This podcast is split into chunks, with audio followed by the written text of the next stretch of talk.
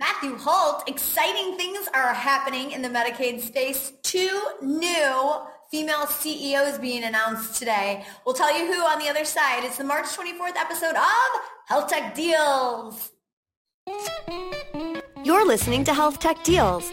I'm Jessica DaMassa, and this is the show where I ask Matthew Holt to weigh in on the week's most important deal flow in healthcare technology in just two minutes.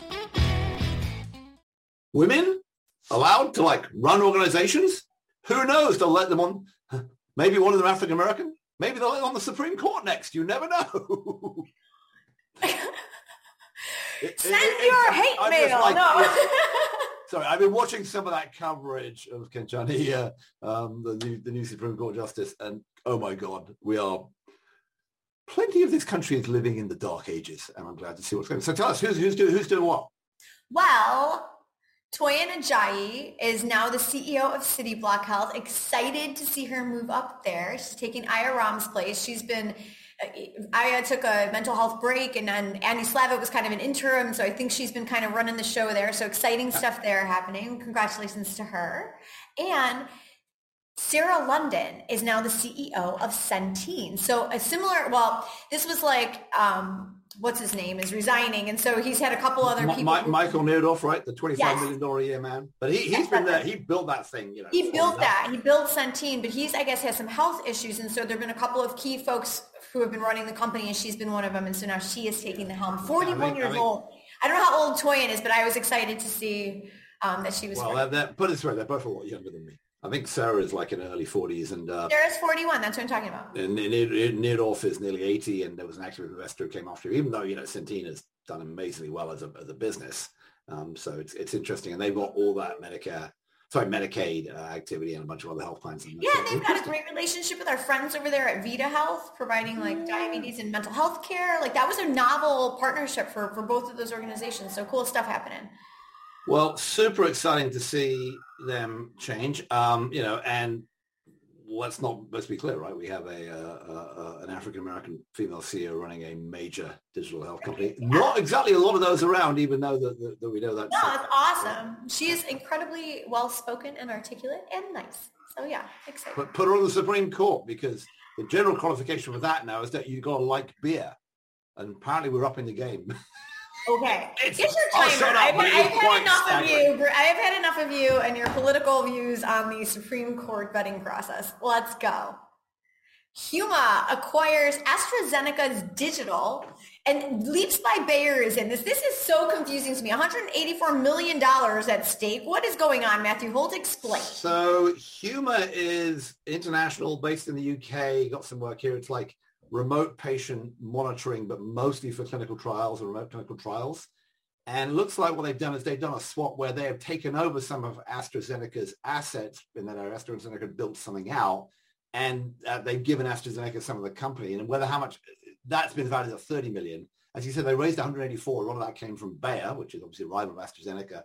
But they're clearly in that kind of medable uh, other space, like can we uh, even evidation space? Can we track what's going on in clinical trials and figure it out? So uh, interesting move. It's been a bit of an odd company to track, but they raised a lot of money, and uh, we will see how it goes.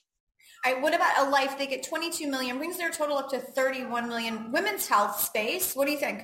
Uh, this is another infertility play. My God, there are so many of these. Um, Dina Shakir, our friend from uh, Lux, Lux, is I think the biggest investor in this one. Apparently they use A I to figure out which the best embryo to implant is. I don't know. I mean, uh, good investors, obviously it's a big problem. Let's hope that they figured out there's a lot of competition there.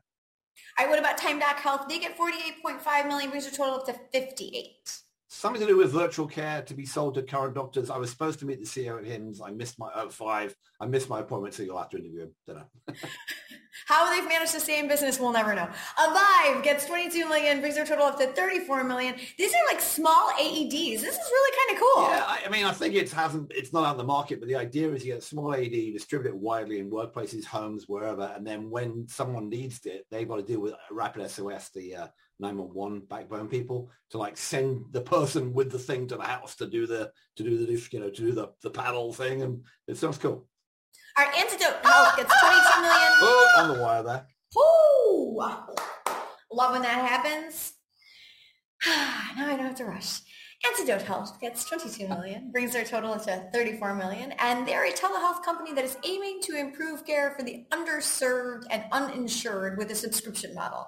Yeah. You usually don't like these. So no, it's yet another telehealth platform. Remember a couple of weeks ago we had Nice Healthcare, which was telehealth plus nurse practitioners visiting to the home. They were going and selling this to employers with high deductible, you know, who had high deductible health plans for about, you know, five hundred bucks a year. These guys vary their deal. They're, they're only small. They're growing fast at the moment. They say they're growing thirty percent a month, but they only have, you know, a few thousand patients on the system at the moment. They also recently rolled out a, you know, a program for hypertension and a program for mental health. And so it's back to your, you know, virtual care with a side of everything idea. Why, do, about, why are you hot on subscription for primary care, like your sexy provider, but not hot on subscription for virtual care? I think subscription is the way to pay for primary care. I assume this is pay for primary care. It's for them, it's a bit odd to go to say, we're going to sell this to the under and under insu- un- uninsured and underinsured and do this direct to consumer. I think it's a better mo- model to f- basically pay sell this to employers. But, you know, you can get actually, I was looking at that program, you can actually get a family, you can get twenty visits a year for seventy-five bucks a month, which is, you know, eight hundred, you know, less than a thousand bucks a year. So uh, maybe, maybe it's a viable option, but I think a lot of people currently can get telehealth essentially for free through their insurer or their employer. Yeah, but if you're uninsured or underinsured, yeah, maybe, but you're more likely to, to, to buy it. You know, you can also buy a telehealth visit for anywhere between, you know, fifty and seventy-five bucks. So the concept of, of subscription for that model as opposed to pay as you go is what you're having. Yeah, but I like, but I do, I definitely like the concept of buying primary care, virtual, hybrid, and all of the above on a subscription basis paid for by whoever is paying for the care, because that gives a much better incentive to primary care people to manage you rather than run up. As, as we can yeah. tell from the article I wrote about One Medical, running up the cost of, of any individual visit, right? But who knows? Well, you should retweet that article. And then uh, I will. Can, I actually. Our friends can quickly find it there over on Twitter when they find you at Bolty Boy. How do you like that segue? That's Whoa. Awesome. You are like omni-channel. Just omni-channel DaMassa. No, I already have a nickname. So Alex Meyersberger and Antoine Williams from Advancement League have started calling me Jessica Fireside DaMassa because that's all I do is fireside jazz. There's no, I never see a fire. But by the way, where, where are you? You're I'm in New York. York. I'm in New York City. I'm in the offices of one twenty over eighty Marketing. Oh, yeah, they're brand new offices. They had a little party to kick things off last night. Ran into some friends.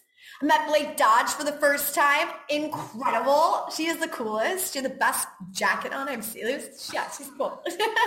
Right, so that's Rob, Rob, Robert, Rob and Jen there from one twenty over eighty. They, they seem to be taking over the world in the whole sort of P R marketing yeah, area. Yeah, they've got some nice clients. They're doing Headspace, Transcarent, our friends over at Signify Health. And they have a fancy looking office there. I haven't. No, no one's let me in a fancy office for many years. I love how they invited me, even not you. I wonder why. Everybody's favorite healthcare curmudgeon with everybody's favorite precocious, curious interviewer to be the front door. I am your I am your digital front door. uh, and to deal with me, I am at Jess DaMassa on Twitter, so you can go ahead and send me your D Ms about whatever Matthew has said about your startup, and I'll try to smooth it over or have you on my show to make up for it. That's usually how that works. And do never miss an episode. I see your hurry up hand motion. Um, please subscribe to our email newsletter over there at the healthcare blog dot com. We put together the best of the blog and deliver it directly into your inbox every weekend or whenever we feel like it. See, it's part of the marketing. We'll talk to you guys soon. Bye. Bye.